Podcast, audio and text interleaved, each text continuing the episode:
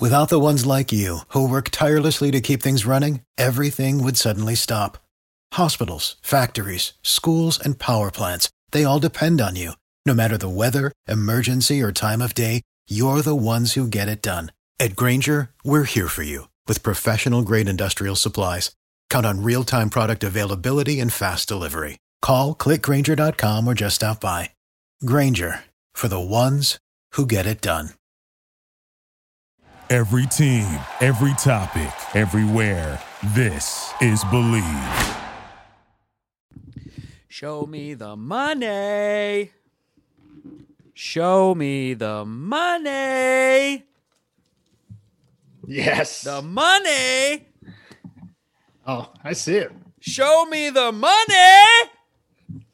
Come on, give me your best. Give me your best. you know, show you me know the that's money. not him, right? Hmm. You know that's not him, right? What do you mean? I'm just. kidding. Come on, you got to give me your best one before I let him into the Zoom here. no. Come on, No. do it for the people. Nah. Show me the money. I thought you were an actor, man. Come on, you gotta do better than that. Show me the money. There, that was it. That was it. You should be a director. I mean, I just I take people's uh, play to the next level. Yeah, So, you do. Yeah, I'm you now do. your acting coach. You're welcome. Uh, Lee Steinberger is waiting to enter the Zoom. Let me let him in here. Yeah, don't do a Walter Jones and have him ghost us. Hello, Lee. What's happening? There he is. How are you? Very I- cool. How are you? We're great. We're great. Hey, thanks for doing this. My pleasure. Sure. I remember once um, um, I was doing Kenny Easley's contract, and the Nordstroms owned the team, Uh huh. and he said, "You just took all our money and uh, you blah blah blah. Uh, you, you just destroyed the franchise, took all our money and everything." And I said, "You know." Whatever incremental fee I might get for doing this contract, my wife more than makes up for by shopping at your stores. I wasn't sure we were going with that one. Well played, sir. Well played. Let's let's start the show here officially, guys. Let's get this crowd going. Now, come on, get him up, get him up, get him up. On on three, one, two, three. Oh. Lofa Tatupu is up in the mix. Go Hawks. I'm just about that action, boss. Takes the snap. He's going to throw down the middle. What a catch! It's intercepted by Lofa Tatupu. Holy catfish! Hey, that's great football now. It's gonna work now. Let's keep playing. Who's got my back? I got your back. Pass Lofa. My player. Trouble plant. Thunder. On one, ready, play. Russell looking. Russell scrambling. Pump faking. Still looking. Now he spins out. We got to fly, baby. 35 40. Down the far sideline. He's still moving. He's going to go. 20, 10. They do it again. Touchdown. Touchdown. Touchdown. Seahawks. Ah. Uh, it's the Seahawks podcast on the Bleav Sports Network. I am Seahawks superfan Brett Davern. He is Seahawks legend Lofa Tatupu. And we're very excited because joining us on this episode is super agent, uh, the inspiration for the movie Jerry Maguire, uh, Lee Steinberg. Um, I mean, Lofa, 64 first round draft picks. That's just in the NFL. Um, that number might have changed after I looked this stat up. Maybe I don't even. I don't know. 11 Hall of Famers. Is are those numbers right, Lee? well, it's now 12 Hall of Famers. Ah, see. oh wait, he just got another one. Yeah, exactly. It it uh, keeps growing. I forget if it was. I think Edgerrin James went in last year. Yep. Yes, he did. A Yeah, former there you teammate of mine. Right. Edge, incredible, incredible guy. Man, I mean, what a career you've had, Lee. I mean, over four decades in the business. Um, just you know, Hall of Famers everywhere, big clients. I mean, you had your first uh, number one overall draft pick in terms of the NFL when you were just 25 years old. Is that correct? Yes, I was. Um, I, I was at Berkeley uh, in the '60s and early '70s, and uh, I'd been student body president. I learned everything I needed to know about negotiating from dealing with Governor, later President Reagan, uh, we'd demonstrate, he'd crack down. And uh, so I had to negotiate with him. But I'm a dorm counselor in an undergraduate dorm, and they moved the freshman football team into the dorm.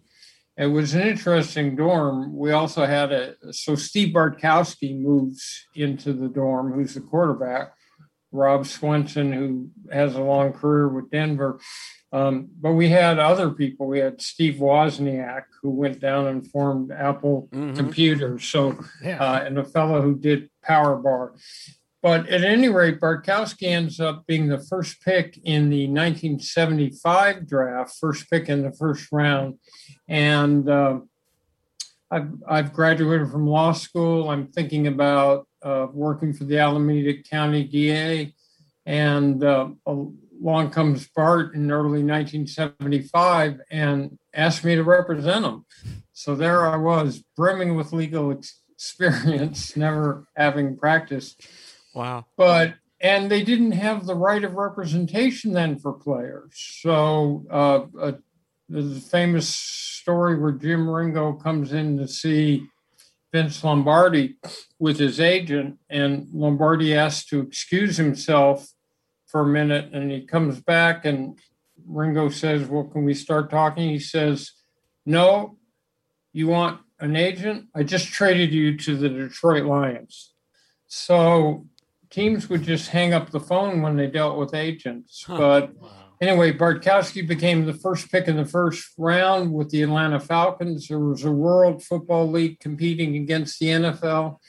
And uh, we got the largest rookie contract in NFL history. So we arrive in Atlanta and there are fleet lights flashing in the sky at the airport the night before and a crowd pressed up against the police line. And the first thing we hear is, we interrupt the late news to bring you a special news bulletin. Steve Bartkowski and his attorney have just arrived at the Atlanta airport. We switch you live.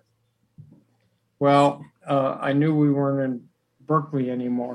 yeah, no kidding. Oh my gosh. I'm sure you have a thousand stories like that Yeah. uh, over the years. Uh, let me get in a quick word for our sponsor here betonline.ag, your place to go for online wagering experts. I mean, the NFL draft is right around the corner. Uh, NBA is in full swing, MLB is going strong, the UFC is back at it. If you want to place some wagers on anything in the world of sports, it's betonline.ag.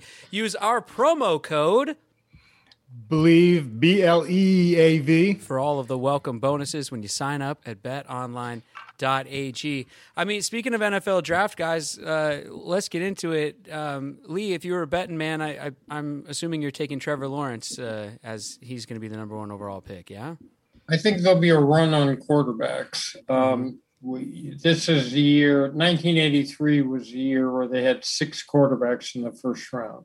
Uh, we could see the same thing there. And remember, what happens is that, like the year I had Troy Aikman, there were higher rated players on the board, but it's become, with the advent of the modern passing game, such a quarterback centric sport. Mhm.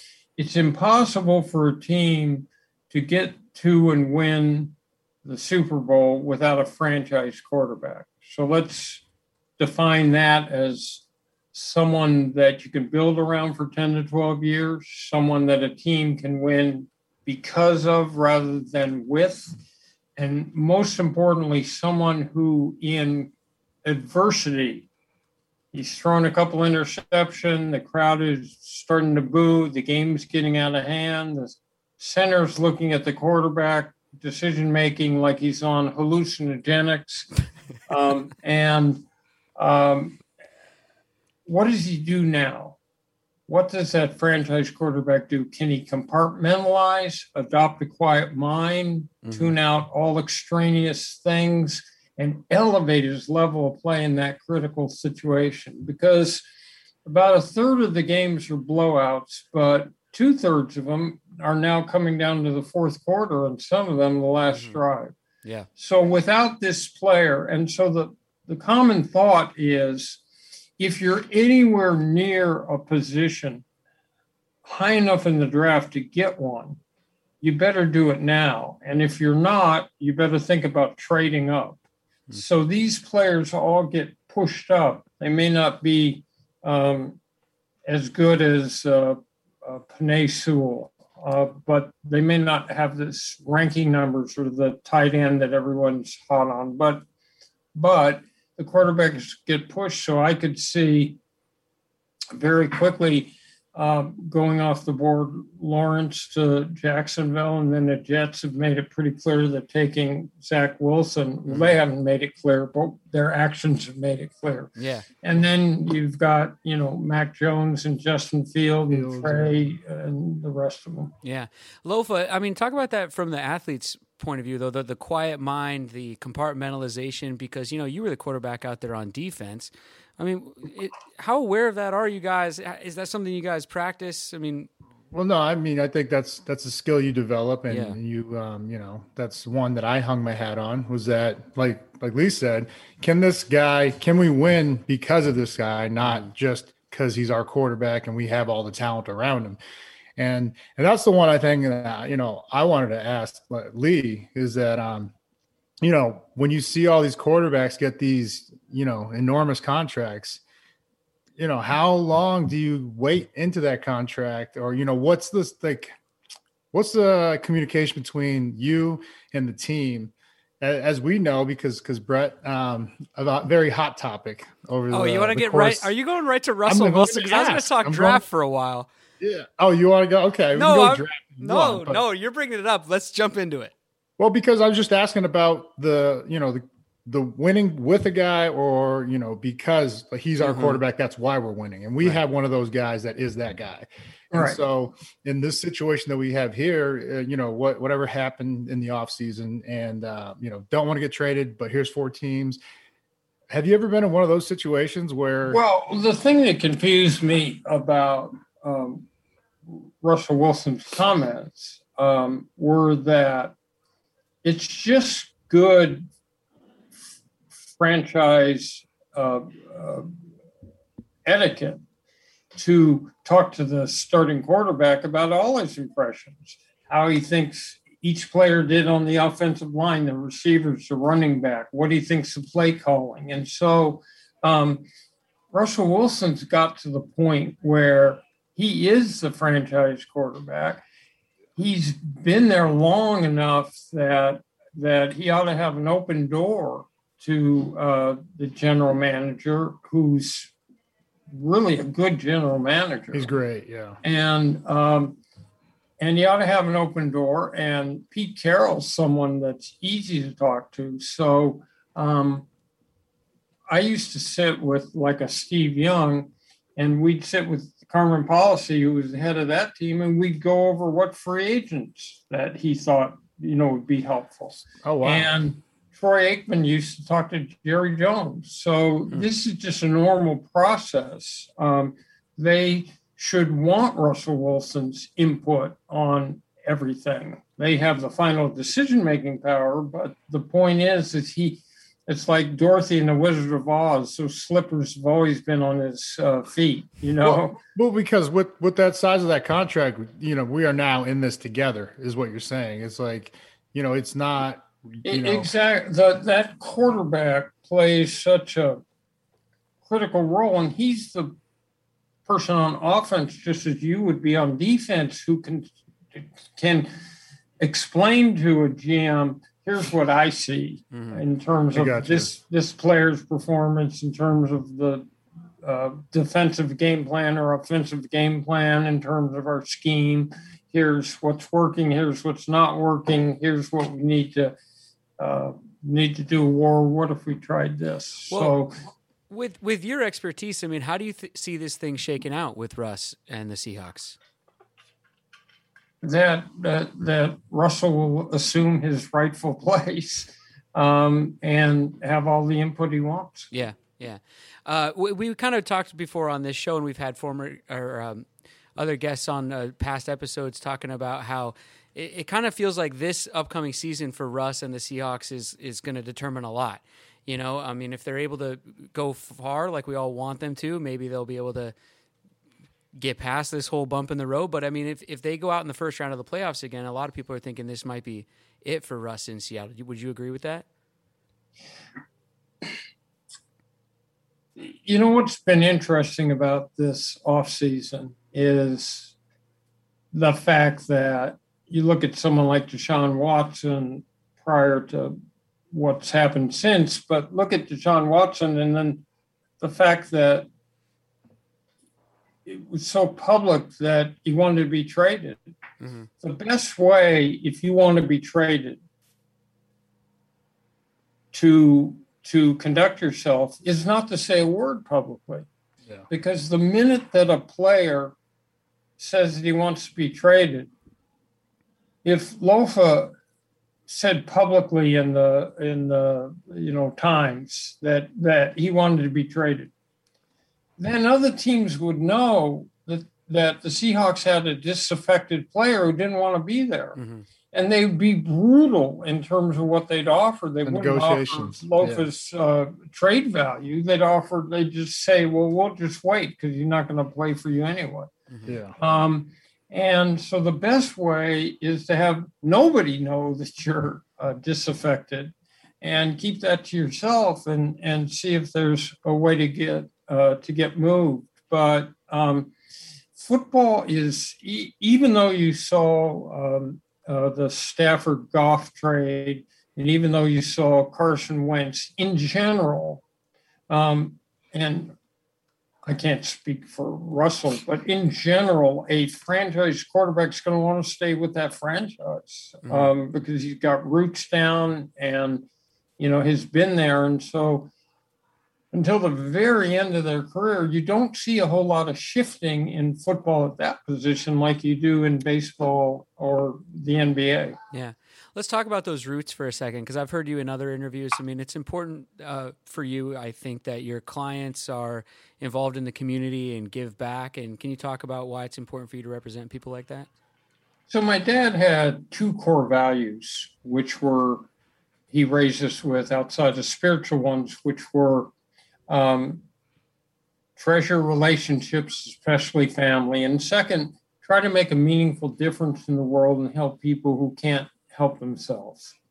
So, in that first experience, when I saw that athletes were the movie stars and celebrities, I thought, what if they went back and retraced their roots and went to the high school community that helped shape them and set up a scholarship fund or work with the church or Boys and Girls Club so over 100 of our players have done that. At the collegiate level, the alums primarily relate to the college institution through the football or basketball program. And so doing something on that campus where we referenced Edgerrin James a while ago, he endowed a full scholarship at University of Miami. He stayed close to them. Troy Aikman did a full scholarship at um, at UCLA. So it's a way of paying back, but also networking to get the relationships for second career. And those alums can be invaluable. At the pro level, we challenge each athlete to find something in their own life that bothered them that they'd like to tackle and then put a charitable foundation together. So with the leading business figures, political figures, and um, community leaders.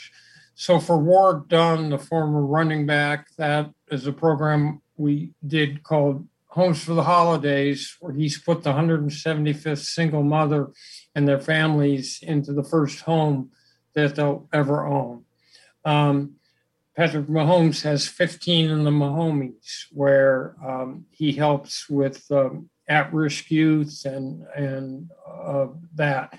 Tua Tagovailoa is uh, just announcing a new foundation.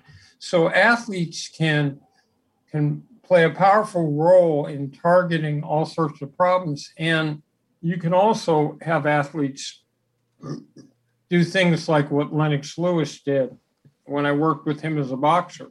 He cut a public service announcement that said, "Real men don't hit women." Mm-hmm and that could do more to trigger um, behavioral changes in rebellious adolescents than a thousand authority figures ever could. Mm-hmm. Or Oscar, Oscar De La Hoya, who I worked with, of Steve Young, prejudice is foul play. So you can tackle any kind of problem in the world, whether it's um, bullying or racism or uh, domestic violence or sex trafficking or the environment, and put sports in the forefront by using the power that we have. And what about not just the athletes that you work with, but also just the the people that you work with, the coworkers, people who work underneath you, other agents and things like. Um, is this also something you're trying to inspire in them or talk to them about? Yes. So we have um, uh, a new CEO, Chris Cabott, who does a terrific job, and um, he's been active. And we ask each player in their own time, in their own way, to, to think about what they can do. The real enemy for athletes is self absorption. Um, you know, living in a little athletic community. And we try to get them out in the community networking. So they spend five minutes talking to someone, they get their card, they write on the back of the card. And I've been really excited about the opportunities for this generation. So, Warrick Dunn is an actual owner of the Atlanta Falcons. He owns a small piece. Hmm. We had Deron Cherry would be an example, played defensive back, retires, gets the Anheuser-Busch distributorship in Kansas City. And then I introduce him to Wayne Weaver, and he becomes the first retired player in years to become an actual owner. So it can be media with uh, Troy or Steve Young or Desmond Howard uh, doing college game day. It can be Bruce Smith, the uh, retired sack leader, yeah. Uh, has a construction company and owns part of a big luxury hotel in Washington, D.C. So for this generation, if they u- utilize the off seasons uh, at thinking about the future um, and start to network and bond with alums and bond with uh, people in in their. Uh, uh, so you'd ask, what are the businesses of Seattle? Well, if you ask what the businesses are of the 49ers, they are in Santa Clara. So it's high tech mm-hmm. and venture capital. Yeah. So it's not by chance that that Brent Jones put together a multi-billion dollar hedge fund, a retired tight end of the 49ers. So um, and uh, and it's fun. Uh, uh, we now have this new concept called NFTs, yeah, right? I know. And I've heard of these. We did a, a, a, event for Patrick Mahomes a couple weeks ago, and he sold uh, sold three point four million uh, dollars of them in about twenty minutes. Wow! And um, they don't exist except except that you collect them yeah. on your computer. Well, it's just interesting to, for me to hear. Like, I mean, you've negotiated. I think Wikipedia says like three billion dollars worth of uh, these sports contracts, but it goes much, you know, well beyond that. It's not just the contracts and negotiations with the teams, but it's everything else that these players get into afterwards. Well, and and so you're the point is branding. Yeah. How many people out of a hundred uh, can uh, uh, say the name Lofa Tatupu. And if they can say that name, can they identify that he was a football player, played for uh, Seahawks? And if they can do both of those, they have a positive impression of him. And it, then that's Q factor. So the currency today in endorsements and, and everything else is how many followers you have on each mm-hmm. of those social media. And so helping a player brand is important. And, and then looking out uh, f- for the future, we did a project with Mahomes where he um, puts on a headset and you put on the headset and you become Patrick Mahomes in Arrowhead Stadium. And you can see the defensive, you can see the Tatupus of the world coming on him. you can see cool. Uh, they hear the crowd noise, and uh, it's the realest uh, experience you could get. Yeah. Uh, speaking of brands, Lofa's brand is Zone In CBD. You guys can get it zoneincbd.com or Bartell drugstores up there in the Pacific Northwest.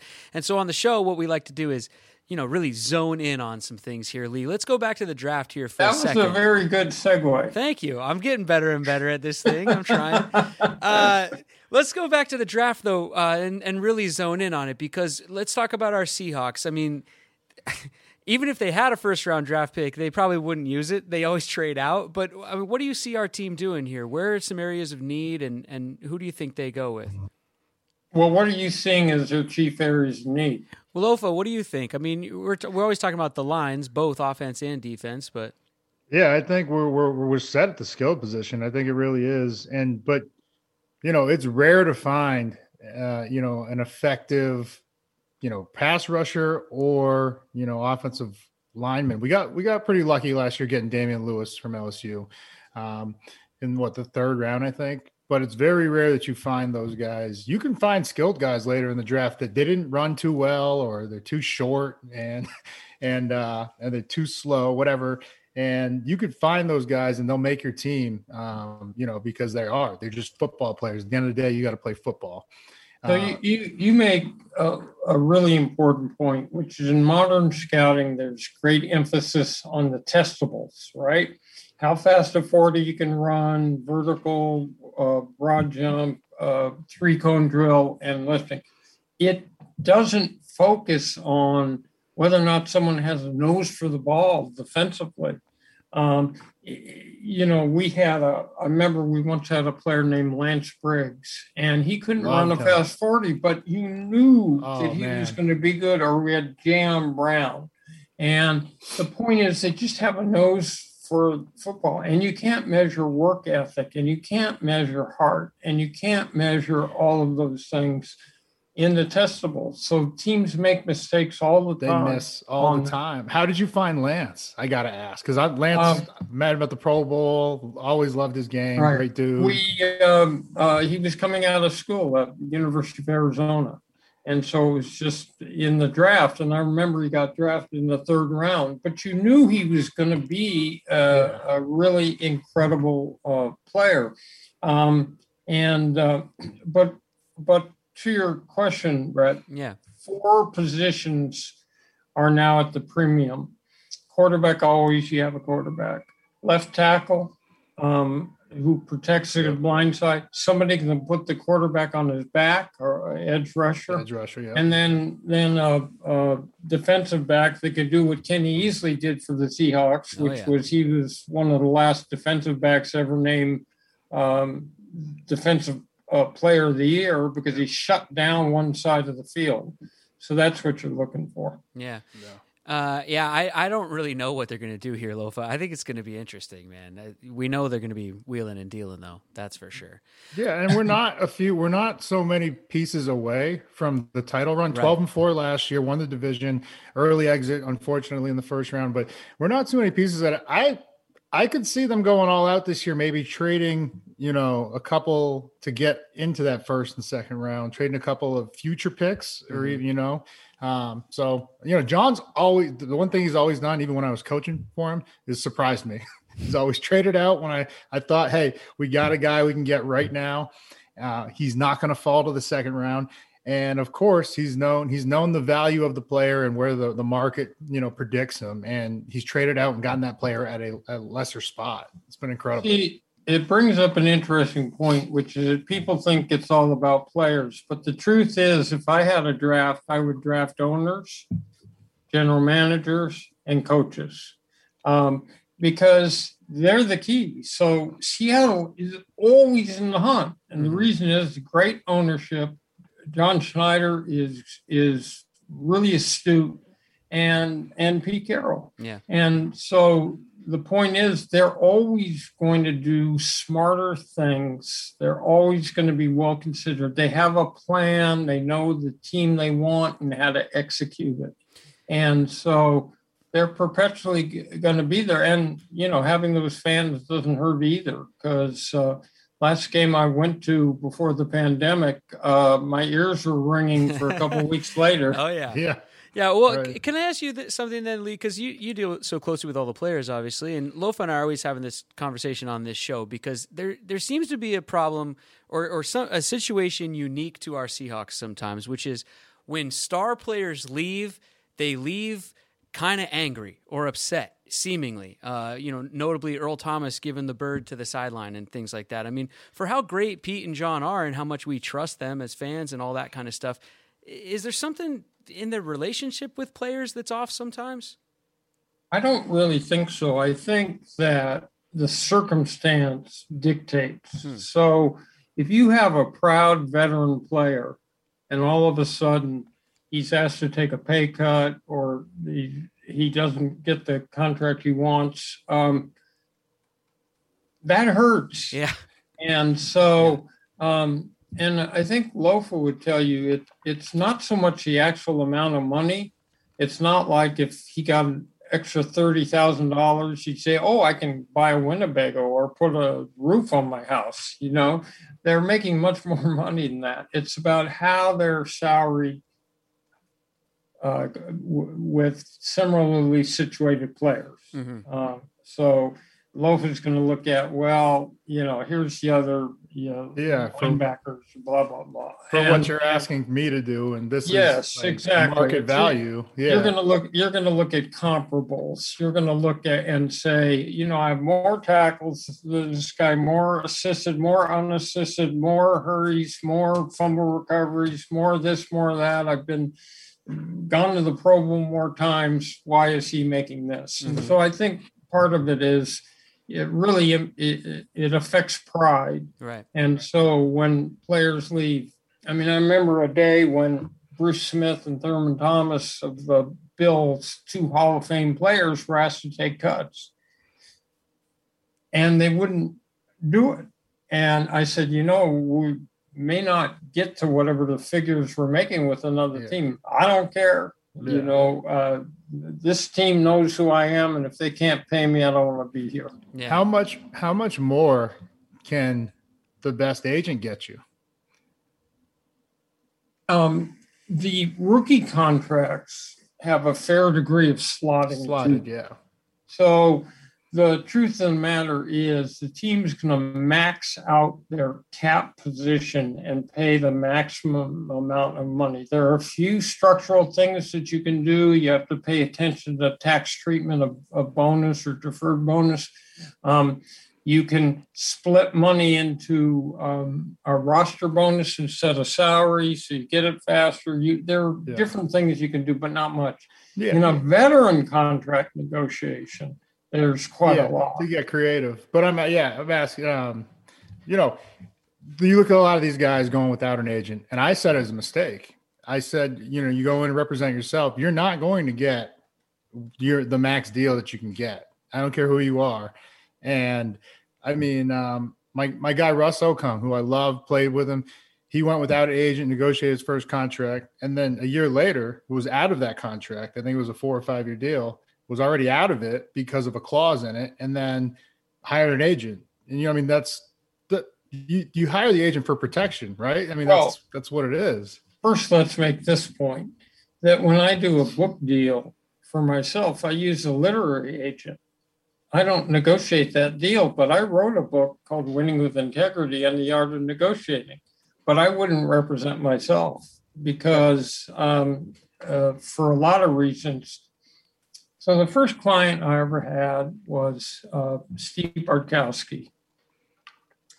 And before the first negotiation, I said, listen, uh, Bart, I it's your life and you're making the decision. So I will tell you everything they say in a negotiation session, or if you want, I'll just give you the bottom line.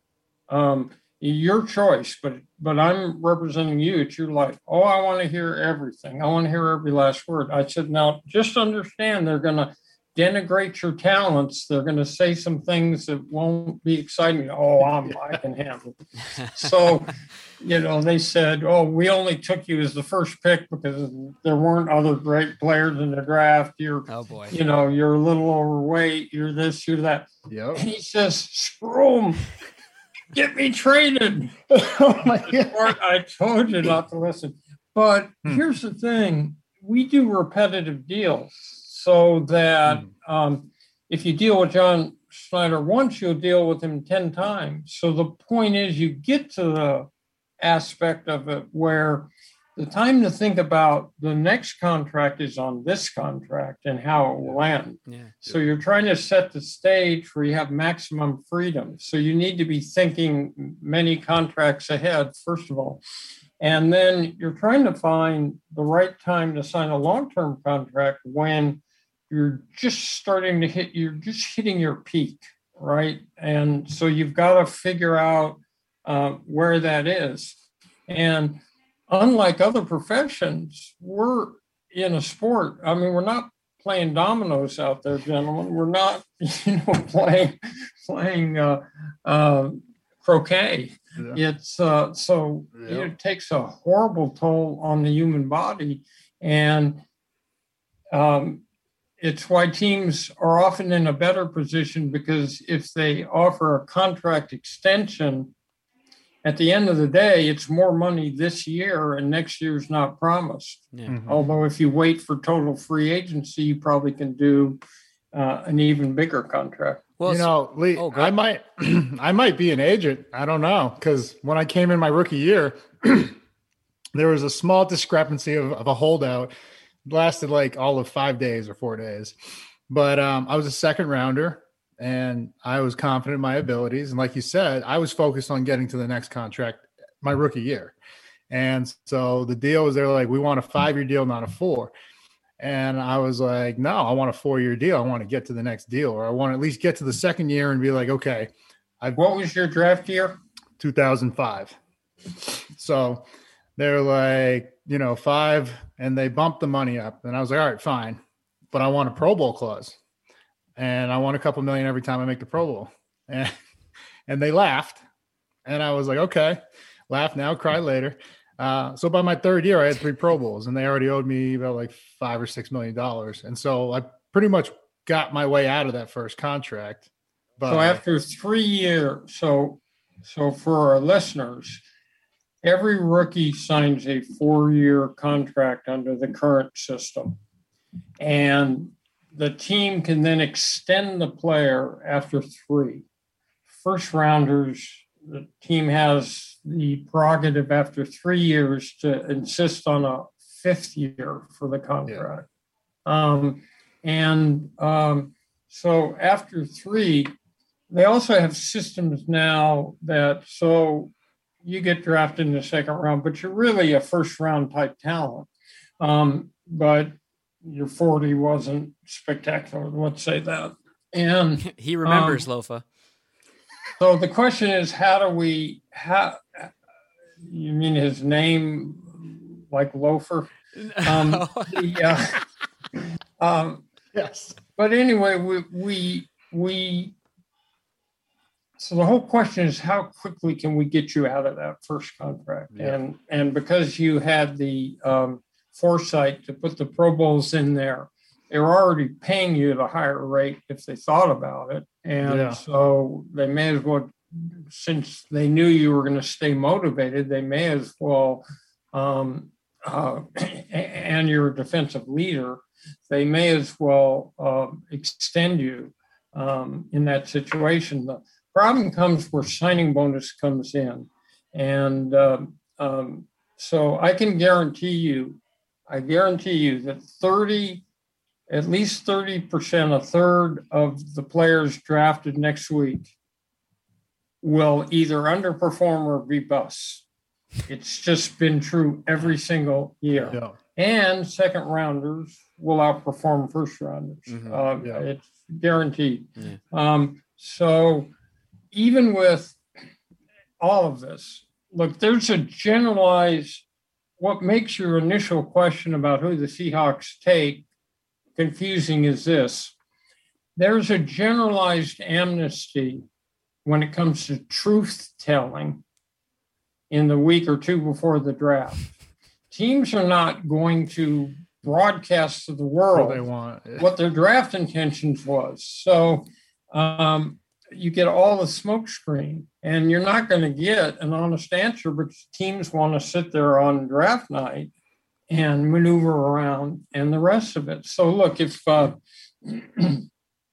if uh, John Schneider went to uh, uh, his Earth, left the Earth at some point, and goes up and talks to St. Peter. And St. Peter at the edge of heaven says, um, I, I have to ask you this one last question. What was your most heinous sin that you committed when you were on the face of the earth? And he said, Well, you know, I misled some people about what our draft intentions were. St. Peter would say, Come right in. yeah, yeah, yeah. What if he? What if he says, "Oh, I, I, I let Russell Wilson go to another team"? Oh, you're point. going to hell. yeah, no kidding. Uh, um, hey, let's uh, away from the draft. Then let's talk about some of these vets and free agents and stuff because there's been talk of of Richard Sherman possibly coming back up to Seattle. It's been in the rumor mill. Seahawk fans, I think, want it to happen. Uh, what do you What do you guys think about that? You know, you know my stance. I would love it. He's a leader. He's, um, you know, he can play the game still at a high level, and um, just what he brings to that that secondary, especially from a communication standpoint, and what he, how he helps with the study habits and everything. Um, you definitely want him in that room. a player like that is always going to have value because uh, not only can he play the position, but he's an inspirational leader. And I'm sure a great mentor to younger players. hmm Yeah, absolutely. Well, what about um, guys like an Aldon Smith, though? Uh, you know, Seahawks just signed him, veteran guy. Everybody's real excited about it. And then a couple days later, this news breaks of you know he's wanted for some charges. Um, same thing happened last year for us with Quinton Dunbar. You know, we had to go through some drama with that. Um, I, I, I don't even know if I have a question here, but just Lofa, like, what was your reaction when you saw this kind of happening again? And I mean, it's a bummer, right? I think it's unfortunate because, especially, you know, um, Aldon is a phenomenal talent. I mean, you saw what he did to us when he was with San Fran for all those years, and then, um, you know, had some off-field issues, which happens, and and was actually out of the league for a couple of years or a, a year and a half or two, and and to see that story of him come back and make it, that's true like inspiration and. I was so excited for the kid, and um, and then I don't I don't know what happened recently. I haven't really you know got all the details, so I, I really don't have a stance on it. Um, I just I hope he's okay and you know able to play the game he loves. I hope hope whatever happened is not serious, you know, Yeah. for him and his family, and um and and he can you know join the Hawks uh, whenever he's ready to. Yeah. So the way we do that as agents is to try to profile players that are prospective clients, and you're looking for certain um, characteristics. You're looking for a good heart, someone who wants to be a role model. You're looking for someone that is a self-starter and would probably succeed at anything, uh, even if you weren't uh, helping them. And you try to screen for that, but then none of us would like to be faced with what our worst behavior was probably in college or or afterwards so when it happens the question that you have to ask yourself is was this a one-time aberration that the person learned from or has he got recidivist tendencies where he's always going to be struggling? And that is the real question because we don't throw young men on a trash heap of history for one incident that happened. We just we don't. Part of you're dealing with young men who are going through maturation. Mhm. But if it becomes a pattern, then you can't delude yourself that somehow I could cure somebody of alcoholism or drug abuse or or violence or something else. It's just beyond their power. Well, what about a situation like with Josh Gordon? You know, like Seahawks fans, we've been kind of on and off that roller coaster the whole time, but it's it's something that I mean, a lot of people just feel like the NFL have it wrong when it comes to him. What What are your thoughts on that and how the NFL is handling his situation? That you have to remove someone that's got a substance abuse problem from their current environment. Hmm. So I had a struggle with alcoholism. And the only thing that worked for me was shutting down my business, um, uh, shutting down my house, and, and going off to a 12 step program with a unique fellowship. Um, so you have to care about the player as a person and and get him help. Yeah. Well, difficult. Now, you know, we don't have the power to cure someone's drug addiction or alcoholism. It's an internal matter, but you've got to intervene at that point uh, to help. I mean, there are agents who, if a player was standing on a hundred story building and getting ready to jump, he would be surrounded by sycophants and different people that would say, law of gravity doesn't apply to you. Go ahead, you can fly. Um, but that's not my job. My job is to be careful about it, but tell truth to to uh, to athletes yeah. and to um, and to have the hard burden of telling them if you think they're making a mistake, not just simply being so afraid of being fired that you'll um, allow them to be self-destructive. Now, before we run out of time, um, I mean, Lofa and I are huge movie fans. Obviously, grew up in the '90s, so big '90s movies fans. And we'd be remiss if we didn't ask you to tell the story of how Jerry Maguire came to be, or how Jerry Maguire became you, or how you became Jerry Maguire. Or what? What's the story there? I mean, how did Cameron Crowe well, find you, and all of the above? So first of all, Jerry Maguire is a fictitious character. Let's be clear on that. Sure, sure. Uh, um, Cameron called me in uh, 1993, and I had seen a movie that he wrote the book for called Fast Times at Ridgemont High, mm-hmm. and which I thought was hilarious. Classic. And I knew he was involved with rock criticism and he wrote for Rolling Stone and he lived in Seattle and he was sort of a big power behind the whole grunge scene. And and when Seattle went through that period where a ton of rock was coming out of there, um, I mean, they were, it was really a center. Yeah. Um, um, and he lived there. Um, so uh, he said, I want to follow you around. I want to pick up atmosphere for a film that would center on a sports agent. So uh, he started following me in 93. He went to the NFL uh, draft where Drew Bledsoe was the first pick. I introduced him to people. I, he followed me around. I Bledsoe your, was your client, right? Yes. Yeah. Um, he went with me to pro scouting day at USC. He went with me to uh, the league meetings in Palm Desert, where I was walking some free agents around. Uh, he came to games with me, my Super Bowl party. He came to, uh, he sat in my office forever, and I told him stories, lots of stories. Um, and then I was also technical advisor, so I had to vet the script to make sure the willing suspension of disbelief that the two of you would look at the screen and you wouldn't say that's phony, right. that doesn't look like that. The mm-hmm. dialogue's not like that. You know, it's phony. I mean, there's a scene where Cuba Gooding Jr. or Rod Tidwell jumps up after having a concussion, which is unlikely. But other than that, it was pretty. yeah, but so much I fun. I've done that. I think yeah. I've done that. Uh, the uh, Lofa, you probably have. Um, the uh, so so the key um, and then I worked with the actors. So I took Cuba Gooding Jr. sitting there behind you down to the Super Bowl that was in Phoenix that year, and I made him pretend he was a wide receiver client of mine. He had to going method. Out with, with Amani Toomer and cool. Desmond Howard and wow. pretend he was a wide receiver all week. And I actually had to show the quarterback in the film, Jerry O'Connell, how to throw a spiral because he had gone to NYU and they didn't have uh, a football program. Um, no, so but they got a great were, musical theater department, Lee. Right. So there was a lot of lights there on the screen. Yeah. And um, although obviously I started with the first pick of the draft, so that's not biographical.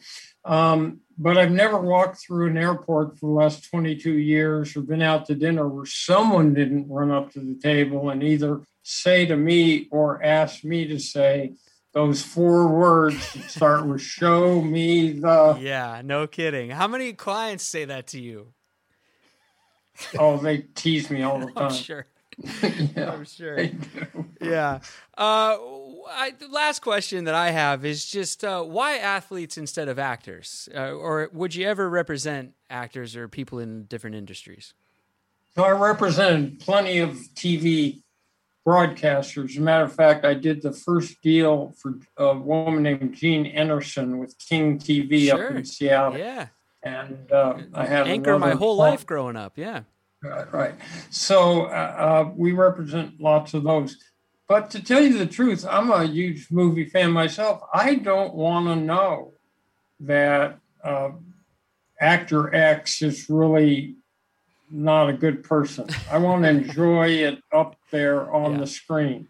Yeah. Um, I mean, I I know too much about athletes, um, and so I I really wanted to do that. Now we're involved in content supply, so um, somebody's different groups are bidding to do a movie on my own life, and so there'll be some of that. But um, I wanted to enjoy television, movies, without knowing behind the scenes that so and so hits his wife and so and so is a drug addict and all the rest of it. So I'll keep that as an area uh, of enjoyment uh, and and stay in the world of sports. Lofa, you have anything else for Lee before we let him get out of here? Man, I have like a thousand because Yeah, know. you know, just intrigued by you know what he's done and what he's accomplished and who he's helped. You know, um, not just on the field but off the field. So I want to say thank you to that because you know those are my brothers that you help take care of and, and help build their brand and network. And um, and I don't think a lot of guys understand that until they leave the game. Honestly, I didn't either. I didn't you know get out there and and meet people. I you know I was I was busy doing charity events. Love that, and I did. By the way, I do have a scholarship for my, my high school. So it turns out, you know, I, I, was one of your guys anyways, even though you never represented me. There you go. Um, we if we have another Polynesian uh, descent player this year uh, from SC, um, uh, Talanoa Hufanga. Ufonga, yeah, yeah. He was uh, Pac uh, 12 Player of the uh, year. defensive player of the year. So he's going to be another you. No, right on, man. Well, uh, I appreciate all you do, and uh, I can't wait. Can't wait for the movie, my man.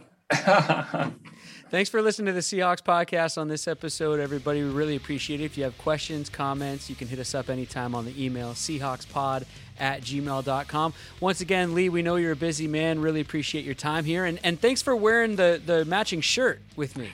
Yeah, I, didn't the, I didn't get the memo.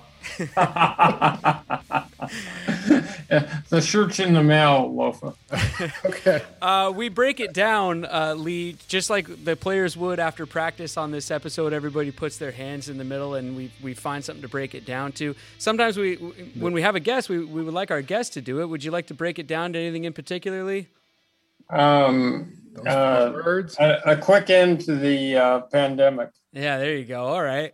Uh, a quick end to the pandemic on three. A quick end to the pandemic on me. One, two, three. A quick Show end me to the money. I knew we would do it. Had to. go. Oh man, thank you for your time, Lee. Oh, you're welcome, guys. Stay blessed. You have It's me at hello, Lee. I just see now you could be a client. For the ones who work hard to ensure their crew can always go the extra mile, and the ones who get in early so everyone can go home on time, there's Grainger, offering professional grade supplies backed by product experts so you can quickly and easily find what you need. Plus, you can count on access to a committed team ready to go the extra mile for you. Call, clickgrainger.com, or just stop by. Grainger, for the ones who get it done.